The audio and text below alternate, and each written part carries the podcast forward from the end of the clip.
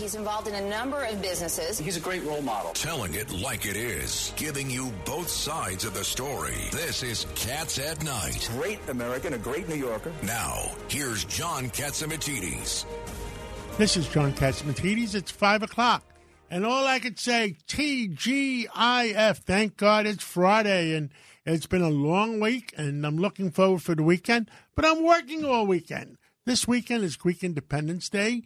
Uh, and uh, the fact is, I'm helping run the parade uh, on on Sunday, and I look forward to it. And, and it's supposedly going to be a beautiful day, and uh, and uh, WABC is going to be uh, broadcasting it on WABCRadio.tv, or you go to WABCRadio.com and you hit the TV channel. I think it's between 1.30 and 3.30, and it's a great day for parade. Uh, John, in, in the studio, we you got a float. Well, we got a WABC float, and I may go and jump on top of it. You never know. Uh, we have Judge uh, Richard Weinberg. We got Governor David Paterson. And we have no Republicans in here today. It's Friday. They're scared off, John. And Friday, they left for the Hamptons already. Governor Paterson, welcome. And, and Lydia, my sidekick, I, I haven't felt any kicks lately.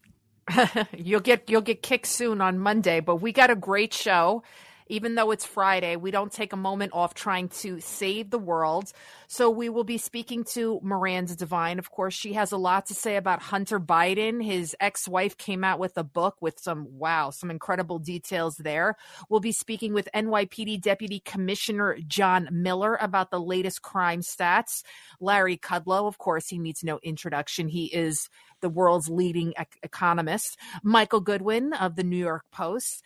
Uh, Rob Astorino, he is running for governor of New York. And Dr. Peter Mikolos, there's a lot to talk to him about electric car vehicles and possibly a Benjamin Button effect that we can reverse people from getting old back to young again. So that's something I'm very interested well, in. So that, very good show tonight. Now that's one guy I'm going to hang on for to make sure I don't miss him, because uh, I understand it could happen. It could happen. I mean, it's really incredible what they're doing. Now, before we we're waiting to hear from Miranda Devine and also Deputy Commissioner John Miller. I was just reading a little bit of the Hunter Biden uh, book for that his ex-wife wrote. So this is what Miranda will be talking about. It's really incredible. I mean, he was having an affair with, you know, his brother's uh, his widow. brother's widow, right? And guess who found out about the affair first? His oh. daughters. Oh his daughters. God.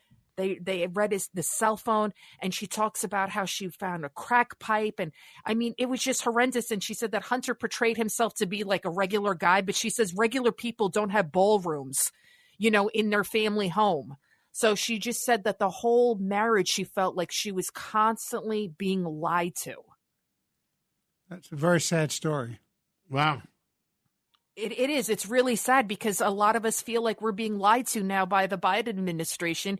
You had Joe Biden yesterday talking about gun control. Judge Weinberg talked to us about the latest changes now to the New York gun law.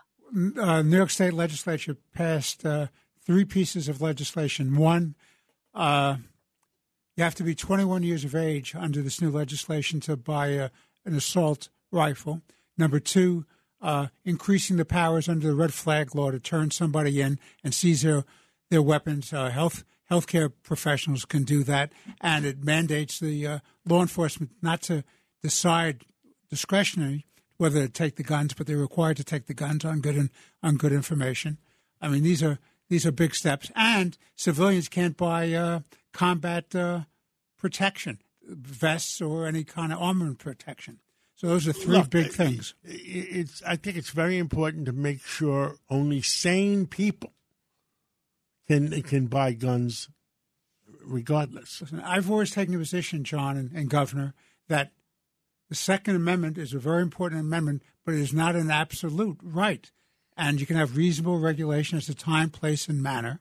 And that's an important issue if we're going to have some measure of protection. It's not about seizing all the guns, it's having a reasonable regulation. So I'm for that. And what's going to be very interesting at the end of this month, it'll be a Supreme Court decision, United States Supreme Court, dealing with that the issue about the so-called Sullivan law in, in New York State about uh, carry permits and hidden weapons and open carries. It's going to be a very interesting decision.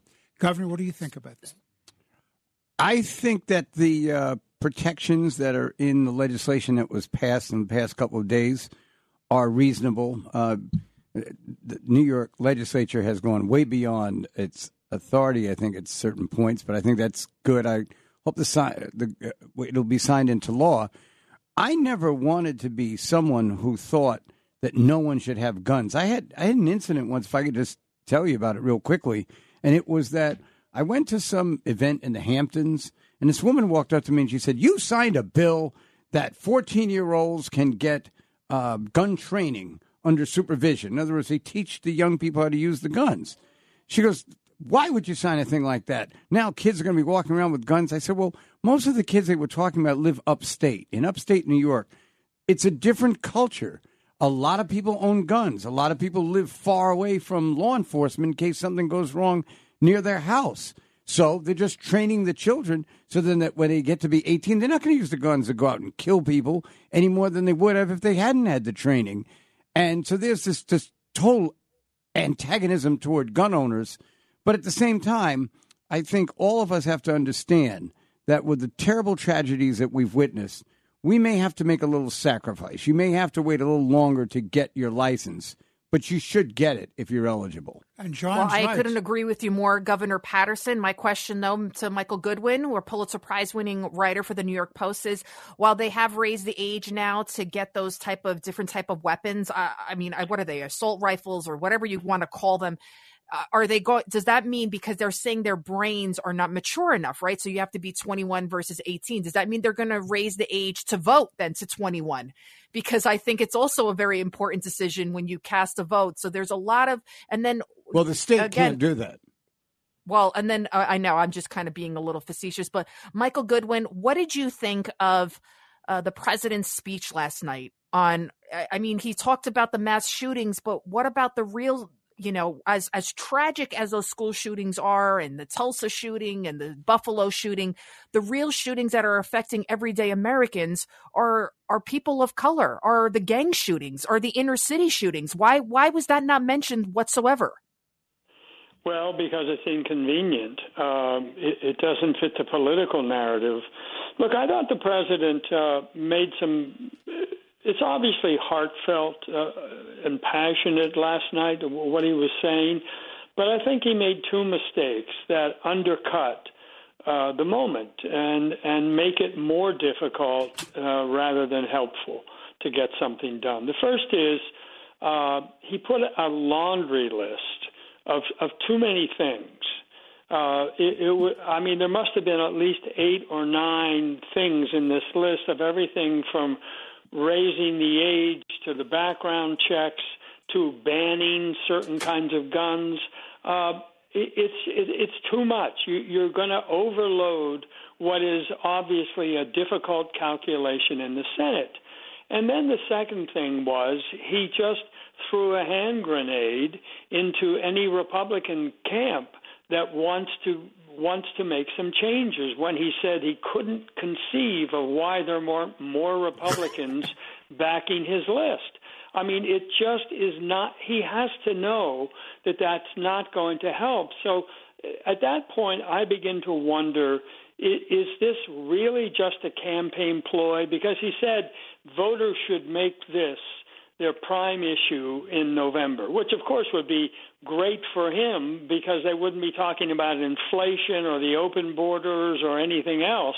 Uh, but I think that to me just demolished the, the prospects, and, and I just think it's he's so ineffective in these moments that it's almost like he's got some kind of impulse that he can't restrain. I mean, this is the president who said he would unite the country.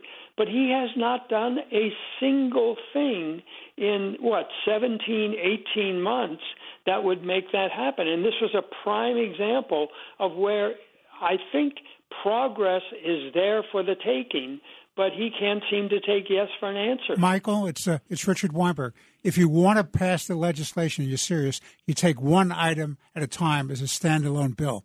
You don't put it together as a package all tied together, and then you have a chance of getting some of it through.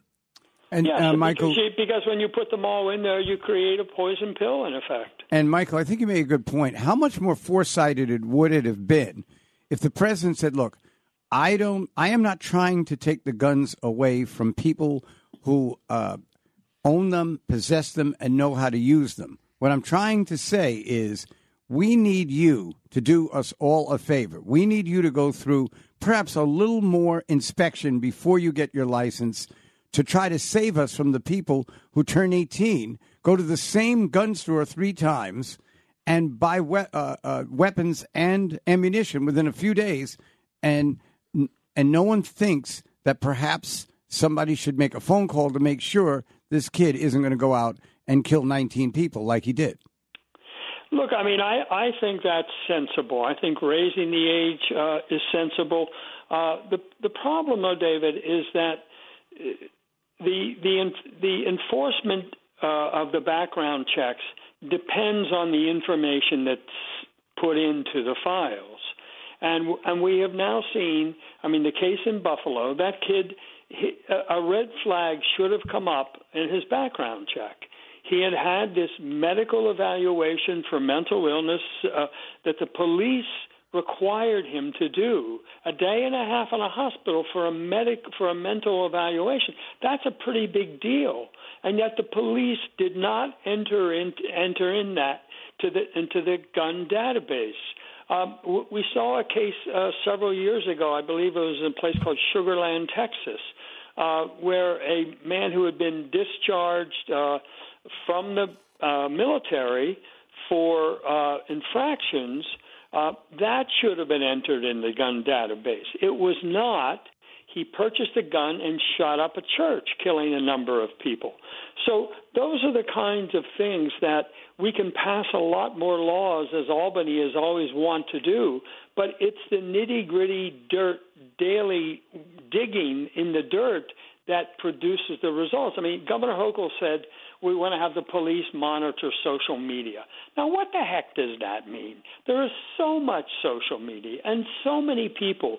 How can the police really uh, sufficiently monitor social media uh, to stop this kind of thing? I mean, I, I think this is an impossible task. It's a law for the sake of a law. We have a red flag law. It's rarely enforced. It should have been enforced in Buffalo. Uh, but but they don't do it and said we'll pass another law. I mean this is this is the Biden agenda of do something. Well, I just had uh, just some breaking something. news. Do the right thing. Uh, I just had some breaking news. As former Trump advisor Peter Navarro says, they put me in handcuffs, then they br- bring me here, then they put me in leg irons. They stick me in a cell. Holy cow! I mean, is that extra punishment beyond the call of duty? Where's where? Why is he a threat to anyone? Why is he a physical threat to Leg himself or irons, anyone? my God, they're acting like he's like a, a murderer. That guy that was arrested 19 times and almost killed somebody last week and raped a woman. He he got let out. And meanwhile, look what they're doing to Pete Navarro. Michael Goodwin, what's your reaction to hearing about Peter Navarro and his uh, his arrest? Uh, his Well, indictment. look, what about uh, his uh, indictment? It it it seems to be part of a pattern from uh, this Justice Department uh, and and law enforcement in general that Republicans are treated one way and Democrats another way.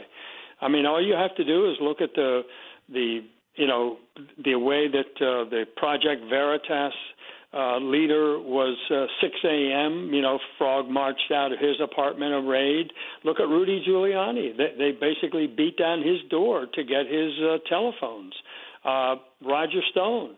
And look, if these people are guilty, then they should pay the piper. But you, you don't hear. Uh, was Michael Sussmann? Uh, was his apartment raided by the FBI? Was I he don't think was so. he was he put in handcuffs and leg irons?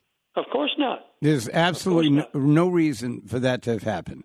But it is a, This is, this, this is the kind of thing that I believe is is dividing this country. You watch you watch Twitter and other social media tonight. It will blow up with this stuff about Navarro. This is a culture war. And uh, Daniel Patrick Moynihan, whom I know we all revere, And there's some other there's some other breaking news. Representative Chris Jacobs, who was challenged by, will not run for reelection. And he was challenged by uh, uh, the New York State Chairman uh, uh, Nick Langworthy. Right. Right. Yeah, he's going to apparently have several opponents. Yeah. I, I, I don't know that district well enough to know whether it's a, a probably a safe Republican district or not. Michael, I want to go back to the Navarro thing. One question: This whole thing on contempt of Congress, it's all based on the Congress saying that Trump did not have executive privilege because Biden waived it. What do you say about that? Well, look, I, I think this is this has been laying in wait for for the entire year and a half of uh, the Biden presidency, which is how do we keep Trump in the news? How do we make January 6th a campaign issue? And I think you, you, for them, this is delicious. As you get closer, you're going to hear more about abortion, more about uh, January 6th, and more about guns because otherwise it's inflation, the open border, uh, you know, those sorts of things that the Democrats do not want to run on. They want to run on these things. And so they're going to engineer it however they can. All right. Well, thank you so much, Michael Goodwin of the New York Post, always with your wisdom and insight and just telling it like it is. Thank you so much, sir. My pleasure. Thank you all. Now on the line for us, we have Deputy Commissioner John Miller. This the uh, overall data by the NYPD was released today, and the good news is is that it appears crime is trending downward. However, the perception is among New Yorkers that crime is out of control. Deputy Commissioner John Miller, how do you reconcile the two? Well, it's hard because it takes a it takes a long. There's a difference, as you point out, between um, how safe people are and, and how safe they feel they are. And the things that make people feel less safe are not really necessarily violent crime. It's the it's the um, confrontational person you will see on the street or in the subway. It's the signs of disorder um, out on the street. And what we're trying to do is attack that on all fronts. So, good news is as we're rounding, um, next week would be the eighth week, but we're rounding seven weeks of steady declines in shootings. Um, that is not an accident. That is the result of, of a strategy. Uh, the Bronx was driving shooting statistics for a while. We flooded the Bronx with cops. We um, doubled the number of SRG, the Strategic Response Team members, our flying squad, uh, and and intensified the patrol up there. Uh, we have a couple of very good crime fighter inspectors. One's got the north, and the other's got the south, and you know they've divided the borough, um, and they're really focused. So we are seeing results in reducing violent crime, gun crime. What we're also seeing is a 27, 28 percent increase in regular index crimes, and that's the the larcenies, the car breaks-ins. Um, you know, I talked to John Catsimatidis, who is um, a, a big retail businessman. That's the stuff that people are stealing from stores. Um, those are the store owners who interfere with that person, and that that larceny becomes a robbery. And you know that's where we're fighting the the numbers. Um, but we're we're making really good progress on the gun crime, which is important. Um, and our quality of life arrests are are um, that activity is um, probably somewhere where it hasn't been in 20 years. Our gun arrests are at a 28 year high. So we're firing on all cylinders. But you're right, there's a perception issue as well. Uh, Commissioner, it's, uh, it's Judge Richard Weinberg. I think uh, the department is to be commended, Mayor Adams to be commended on those numbers. I read, however, and you alluded to it just now, there are increases in robberies, grand larcenies, and burglaries. And how are you addressing that? Well, I mean, one of the problems we're facing there, and I'm going to be extraordinarily candid here, because you know we always we always talk plain truth on on on this show, is these are crimes that are largely not bail eligible now. Um, robbery is an exception there, but you know, if somebody comes in and steals from the same store every day and walks out and we catch him every day, the judge has no ability to hold them because they know that crime's going to happen again. Same with the car break ins. These are the laws that were changed in Albany, and you've heard the commissioner speak about it. Um, those need to be adjusted again. You've heard the mayor speak about it. They were adjusted, but not enough. Um, and until you know, the judges have the power to say this person is a hazard to their fellow citizens. Uh, we're the only state in America where a judge can't um, cite dangerousness as a reason to keep somebody in. um, we're probably going to see those repeat offenders know that consequences can be very limited. John, this is uh, David Paterson. Don't you think it's interesting that the minute you said you were going to be extraordinarily candid, that your phone rang? And, I, and, I, and, I, did not answer it because no, I was I, in the middle of listen, being candid. I, I've watched you for years. You've always been candid. Well, I I appreciate that, and I um I would be curious because there's no one with more experience at this table uh, than you on what is the answer in Albany. Well, I think one of the answers is that more people are going to have to go up and visit these legislators.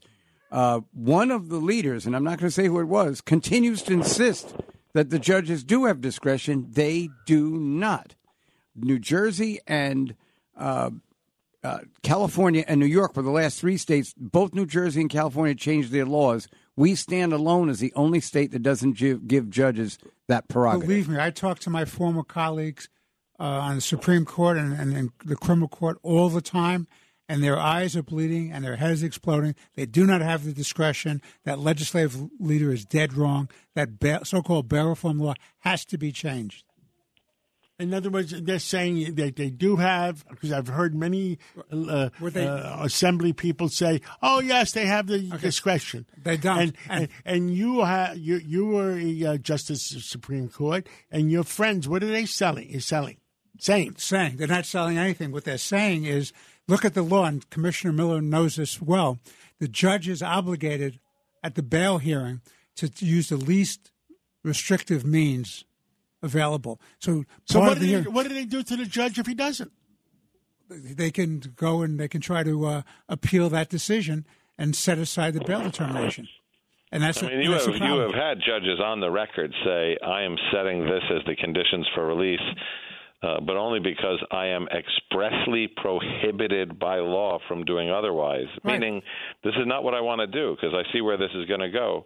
And I mean, if you look at our recent cases, you can pick the case um, because they tend to follow each other. But you know, we arrest a person who's out on an open gun charge, on a new gun charge that involves a shooting, uh, where they were arrested in between in a stolen car, and the bail was set at a dollar oh because they God. were already out on bail from another case in thirty thousand dollars and and so on. So I mean, there's two legitimate considerations here which are really interesting.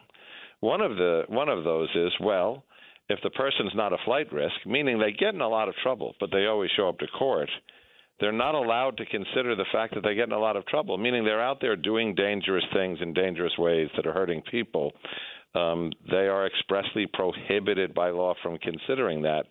And we've been to Albany a couple of times uh, with the mayor, with the commissioner, and we've offered different models from, you know, a um, a blind model where you just look at a skew of of their activity and say, you know, uh, when you add up all the numbers, are they a risk to the public or not? Or a model where we say, you know what, there's no cash bail. They're either remanded or they're not remanded based on dangerousness. And um, none of these are, are flying because the concern in Albany is that any version of this is just going to be a code word that's going to continue to drive racial disparity. One of the problems with that is in our victimology, we see uh, the same, if not more, racial disparity. So it's it's a it's a thorny issue, but it needs to be fixed. Well, so the question the legislators have to answer is: Do they care more about the black and brown suspects or the black and brown victims? Because, like you said, Deputy Commissioner, the majority of victims are people of color. Well, I also think that we're dealing with a solution in search of a problem because at the time they passed these reform laws, 85% of the people that were brought up on criminal charges were being released from arraignment, either with a, a bail that they could pay um, or on their own recognizance. The people that made up the percentage that were being kept in were the people that the judge and the prosecutor were looking at and saying, this person is dangerous, this person's a flight risk, this person may not come back to court. Um, and they were using that, but they were using judgment, they were using discretion, they were using some latitude, um, and you have a judge there who can describe that. But um, the law wrote them out of that discretion. It's funny to have somebody whose job title is judge when when you're really limiting their ju- limiting their judgment. Mm. Well, and by the way, there's every day the legislature comes up with another gambit to make it more difficult to have public safety. So now they have a bill up in Albany where you want to have a mandatory release if you're 55 years of age and you you've done 15 years in. Why would you ever do that? And by the way, one of the standards for that is they have to make a determination of dangerousness. So dangerousness is a standard for release on a parole, but not in a, a bail situation. Very well, there, good there's point. also an active case um, before the state supreme court uh, that seeks to bar the police department from uh, being able to access its own records, sealed records, um, in arrests. And while the intention of that, when they passed that law, was well, they don't want somebody's record following them if you know they weren't convicted of a crime. The simple fact is today most of the cases that are being sealed in criminal court aren't being sealed because the person is innocent. It's because an alternative sentence. It's because of a deal. It's because of something else. And you know, if we can't see those records when we arrest somebody in one of these cases, or even have a suspect, and their entire criminal past is something we are blind to. Um, we're not going to have those that tipping and queuing and those indicators that that help us. Another thing that they're looking at in Albany, um, it's passed one house and going to another, is a bill that says it would be illegal to admit um, rap lyrics into evidence in a criminal case if it was believed that the lyrics had something to do with a shooting or something. And, you know, I get the idea of protecting art, but in a city where we have gangs who are using drill rap to call each other out um, and those those things are actually resulting in shootings and murders, kids shooting kids. I'm just not sure that that is the most useful legislative approach to make the to make that problem better. So it's um, it's a challenging time. Our job is, you know, that's the will of the people. Those people are elected. They're passing laws. Um, we can argue about it, but our job is to evolve, uh, to adjust, and to find better and different ways until that changes or is fixed. Um, but you know, failure is not an option here. Well and that's said. why we put so much effort into that violent crime reduction we're starting to see. Well, thank you so much, Deputy Commissioner John Miller. Thank you so much for your insight and uh, anything we can do here at WABC Radio to back the police. I can I can only imagine the frustration. You guys are working really hard, record number of arrests, and and you know for them to just kind of be let out. So anything we can do, just let us know. Well, I always appreciate the time to kind of air the ideas. Well, thank, Thank you, you, so sir. much. So we have to go to break and coming back, we'll be speaking to Larry Kudlow, the world's leading economist. Keep it right here, Cats at Night. A common sense recap of the day's biggest stories. It's John Catsimatidis and Cats at Night on 77 WABC. Welcome back to the John Catsimatidis Cats at Night show. Now on the line for us, it's Friday, so that means we have Larry Kudlow. Of course, Larry is the le- the world's leading economist, and he's served under the Trump administration. So, Larry, Jamie Dimon says, "Brace yourself for an economic hurricane caused by the, the government and the and the war." Do you agree? I'm braced. I'm getting braced. I've been braced. Now I'm waiting for the cavalry to come. Oh, there you go. There you go. I knew how to trigger it. I wish I could be more positive. And, and at the same time, Elon Musk says uh, he's scared that the it might be a bad economy, so he's going. He may lay off some people, but you know, Elon, he says and does two different things sometimes. Uh, he's a pretty smart guy. He's kind of my hero. Biden made fun of him today. Biden his, made uh, fun, news- fun of him. his- Yeah, he said, Yeah, "Good luck in the moon." Yeah. He said, "Good luck on the moon." But here's the catch: Biden, of course, you know, not the greatest memory. Uh, Biden's own NASA has just appointed SpaceX uh, to be the moon lander. All right, so That, he's right, Larry, moon, because the, the oh, I'm sorry. Biden's own Biden's own people uh, appointed him to go to the moon. So um, sorry, Joe, didn't get that right. The other thing today, I just want to say, Biden says, uh, "Okay, we we want to be absolutely clear and honest with the public about the root causes of inflation. You know, they're on this inflation uh, forgiveness tour, right? And they're all feeling their pain. And Janet Yellen did one of these hostage video apologies on CNN.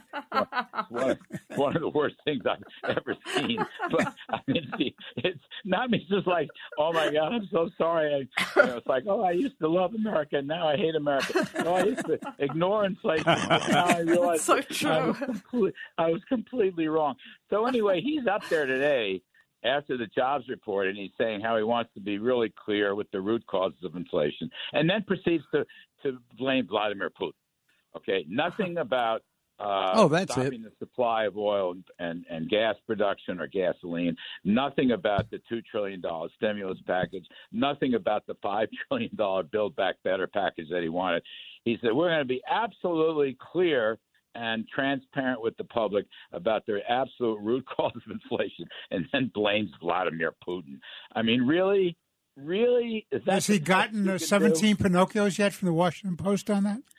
Well, we gave him a couple of Pinocchios uh, ourselves on on the show tonight, um, but that's kind of been my Well, I guess they can't thing. keep blaming Trump. You know, that's why they have to shift gears. Yeah, you, know, Lydia, that's a very interesting point. I, you know what? That's a fascinating point.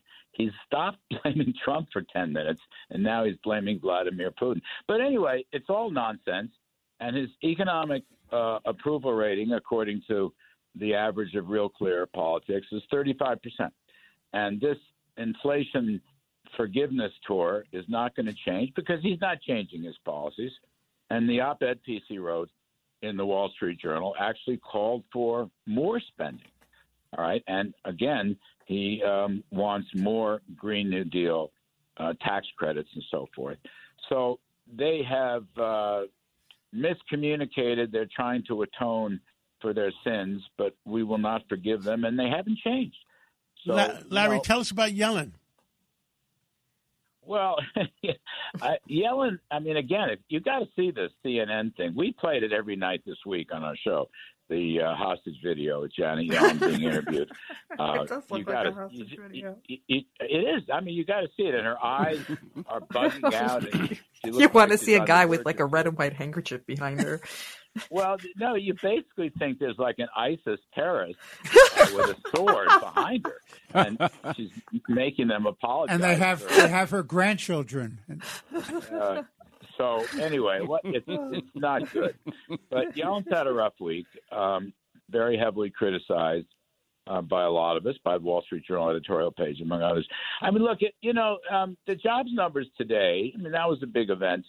Uh, were good numbers. Okay, over 300,000 private sector jobs, 333,000. But the continuous problem that the Bidens won't acknowledge is that while wages are going up, inflation's going up faster. So real wages are coming down.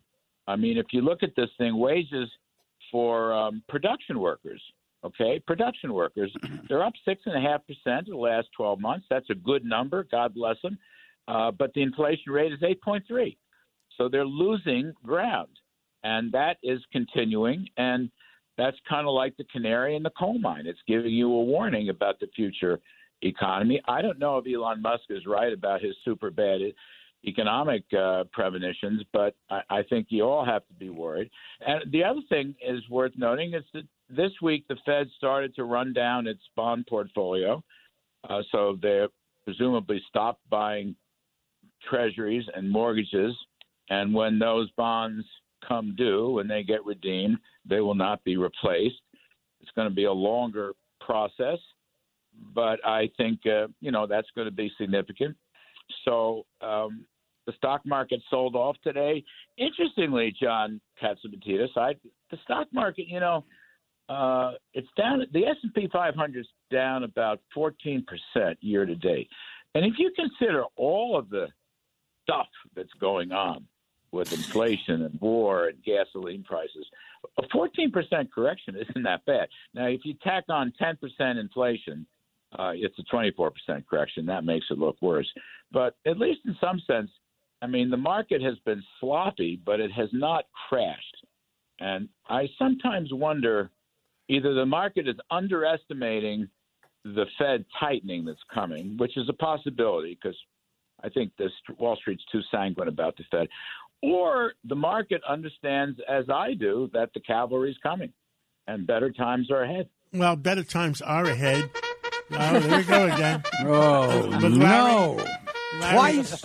Say, Larry, I uh, I disagree with the raising of the interest rates. I think you were going to devastate this country by raising interest rates. You're going to wipe out the real estate market, and I think there's got to be pressure put on to to to expand the production of crude oil in North America, and that's the way we bring back inflation. So that's the only thing me and you would disagree on. And Well, I agree with you about the production. We need to we need to produce more, but I even as I've said, the trouble now is with with the release of all the extra spending and money creation. Um, the inflation is uh, much greater than just the energy sector. That's the problem. So the solution, you know, I hate to see the Fed tighten. Uh, I'm I hate recessions. Um, you know, working folks pay for recessions. Uh, but nonetheless, the trick was, you know, that cat's been let out of the bag over a year ago. Larry, what's the average Now person to supposed to for it. do to protect himself or herself? Uh, regarding what is that? A, This a- a situation fine of runaway or- or inflation. How, do- how do you protect yourself? Hide. Well, Just work.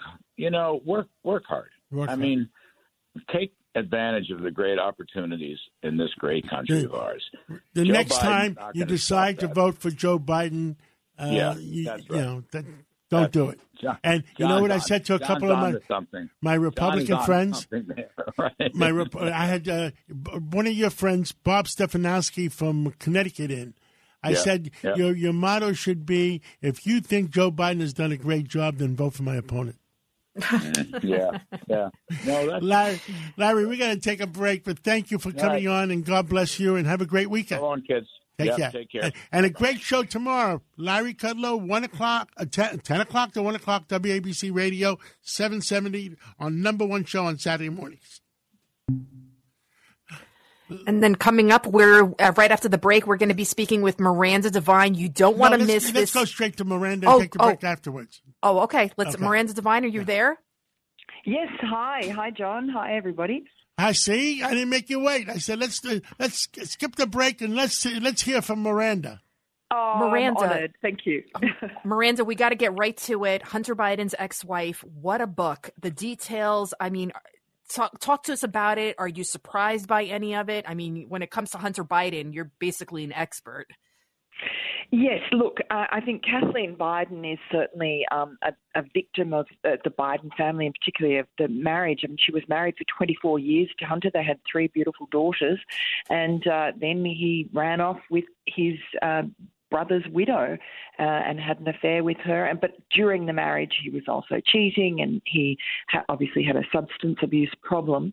Um, now, the first extract of her book, uh, which is due out next week, uh, that first extract was in People magazine this week, and um, you know there were some interesting tidbits in there, but I don't really expect her to uh, blow the whistle on the Biden family. I mean, she already says that um, she doesn't know anything about the finances. You know, she and Hunter, she said, lived above their means, beyond their means, and she just left him to pay the bills.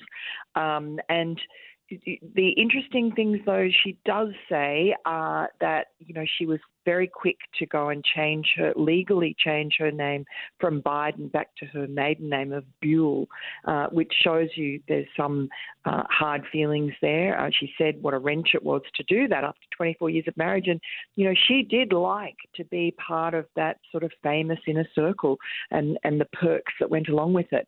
Um, but the the person who emerges from the laptop is a good person, Kathleen Biden. I mean, she was uh, really hard done by and cheated on by her husband, and I would imagine that she is going to remain dignified and not, um, you know, not really not not spread the dirt. So if people are looking for dirt, they will be um, they'll be disappointed. I think where her story will be more interesting is just how a woman uh, manages to sort of spring back after having such a betrayal in her marriage. And then she gets hit with the double whammy. She was diagnosed with stage three colon cancer just a few months after the divorce. Um, and uh, I mean, look, that was hardly mentioned by Hunter at all in his laptop. And I've talked to people who were associated with him at the time. He really didn't mention it. And, uh, you know, this was a woman who he'd been married to for 24 years. And when she was undergoing chemotherapy in the summer of 2018, he was on that massive drug binge in California and spending as many of his ill gotten millions from the Chinese as he could. Miranda, it's uh, it's Richard Weinberg. I want to ask Did you. we lose her? Miranda? No, I'm here. Okay. Yeah, I'm here. I want to ask you uh, two questions. What's your thoughts on the on the Sussmann trial, and what's what are your thoughts on the Navarro indictment? Oh, hi, Richard. Look, the Navarro indictment is just disgraceful. I mean, why on earth did they need to go and send the FBI uh, out to Peter Navarro to just humiliate him and monster him? And, you know, I, I, as he and Steve Bannon and others continually say, the, there is no grounds for that They, they put him in, in in in handcuffs and on what was it, leg irons? Leg irons, yeah. I mean, you know, i- is he a, a risk to anybody? Is he a risk of running away? This is a man who, uh, you know, is is a pillar of the community, and it's outrageous that they treated him like that. And uh, you know, I, I, they, they will get their comeuppance after November. But I'll just say that that committee, there is a very good legal argument brought by Navarro and by uh, Steve Bannon, uh, created by Bob Costello, their lawyer, who is also Rudy Giuliani's lawyer, that says that that committee is not properly legally constituted. It doesn't have a ranking member. Uh, ranking, you know, minority member. This uh, Liz Cheney is not that. I mean, she calls herself the vice chairwoman. They can't issue subpoenas unless they're legally constituted. So I think that's got a long way to run. And you also have executive privilege. Well, apart from executive privilege as well. And, you know, this is all a prelude to their prime time uh, performance next week, where they hope that they can grab the attention of the American public before the midterms and flip the script back away from all of Biden's incompetences and inflation and everything you've just been talking to Larry Kudlow about, and back onto January 6th and calling Republicans white supremacists and domestic terrorists and, and gin up their base that way. Uh, I don't think it will work, but it's really malevolent. And I guess it's all they have. They're desperate. Um, and as for the Sussmann trial, um, look, you know, a DC jury, very difficult uh, to to get them to to find him guilty. And I think the jury forewoman said it all when she came out and told the media after the not guilty verdict that um, the whole trial was a waste of her time. Why should they bother looking at, uh, you know, someone lying to the FBI as if that's no big deal? And that's the problem we have. We have two systems of justice, and Democrats don't seem to see, see anything wrong with locking up uh, Republicans for um, minor issues or non issues while they let their own side get off scot free with really major wrongdoing. And you had a judge who kept out the evidence. Well, exactly. I, we got some more breaking news. Uh, the uh, Uvalde uh, school's uh, chief uh, had no radio at the Texas He had no radio. We're looking. I'm looking at the report myself. So Miranda, we're you know the Uvalde, Texas school massacre. According to a new report from Reuters, and the New York Post is uh, reporting it as well now that the cop in charge he arrived to the scene without a police radio and immediately made the call to fall back rather than confront the gunman. oh my God! Just that's How many horrible. kids died? So hard. That that's that's the tragic incompetence at the heart of this uh, massacre, which should have been able to be averted. I mean, the gunman was outside for 12 minutes, firing on uh, people and firing on the school. So, uh, you know, they could have shut, shut, locked the doors. Um, I mean, so much was done wrong. But there were reports uh, immediately after the shooting that um, that this the, the district police chief Pete Arredondo didn't have a, a radio, so therefore he really didn't know what was going on. He treated this instead of as an active shooter scenario, which it was. He treated it as something else, you know, and it just goes against all the the the training that's been done by police across the country um, since about 2005 when they realised that you can't just um, you know, put up a perimeter and, and close off the scene when there's an active shooter inside a school. You have to just rush in and disarm him and kill him. Uh, so kill the shooter. So, I mean, just a tragic, tragic uh, error there. And why on earth he didn't have his radio, I guess we, we'll find out in the future. Wow. Right. They're talking about a congressional hearing to try to find out more of the details in this. Well, thank you so much, Miranda Devine, and come back to uh, Cats at Night anytime. I know you're a very busy person, so thank you so much for your time. Love being with you. Thanks so much, everyone. Thank you. Uh, let's take a break, now, and we're going to come back uh, with Dr. Peter Michalos.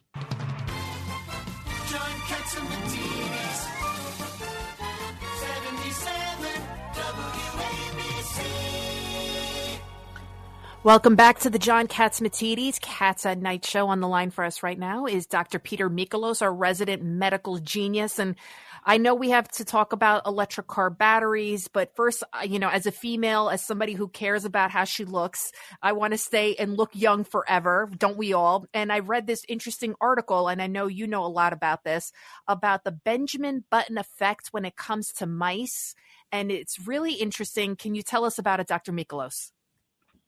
Well, what's happening is that since we've been able to figure out our uh, DNA and the genome project, and we've been able to identify many different genes that are associated with aging, and you know why do certain people why are they centenarians despite the ability the things uh, like smoking and other bad things that they have and other habits? There are certain genes that are protective.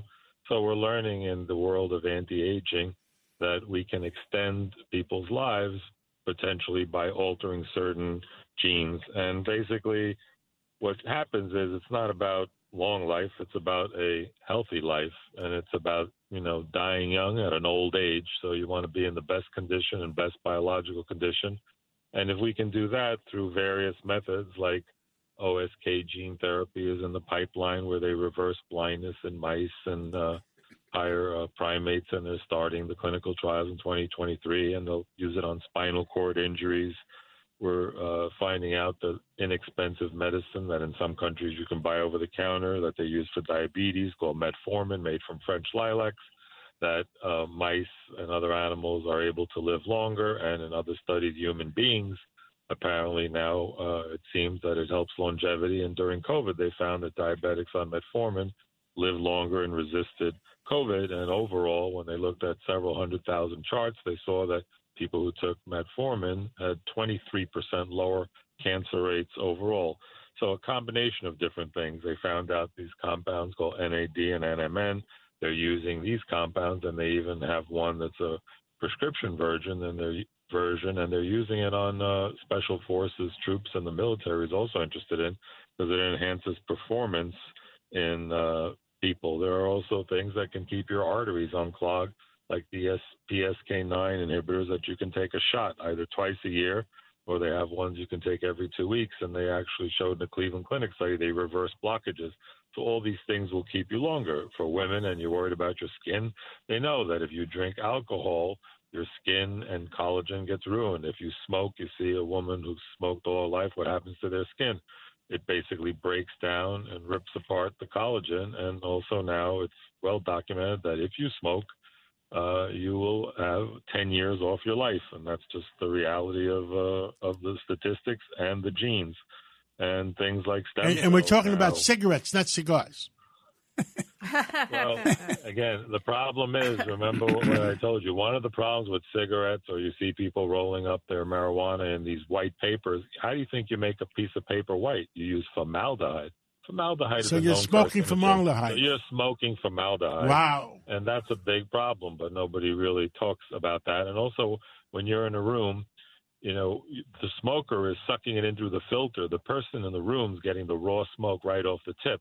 So one of the questions we ask when we see people with macular degeneration, for example, we know now that there's a fourfold increased incidence in eye damage in the back of the eye called macular degeneration in smokers and those who are married.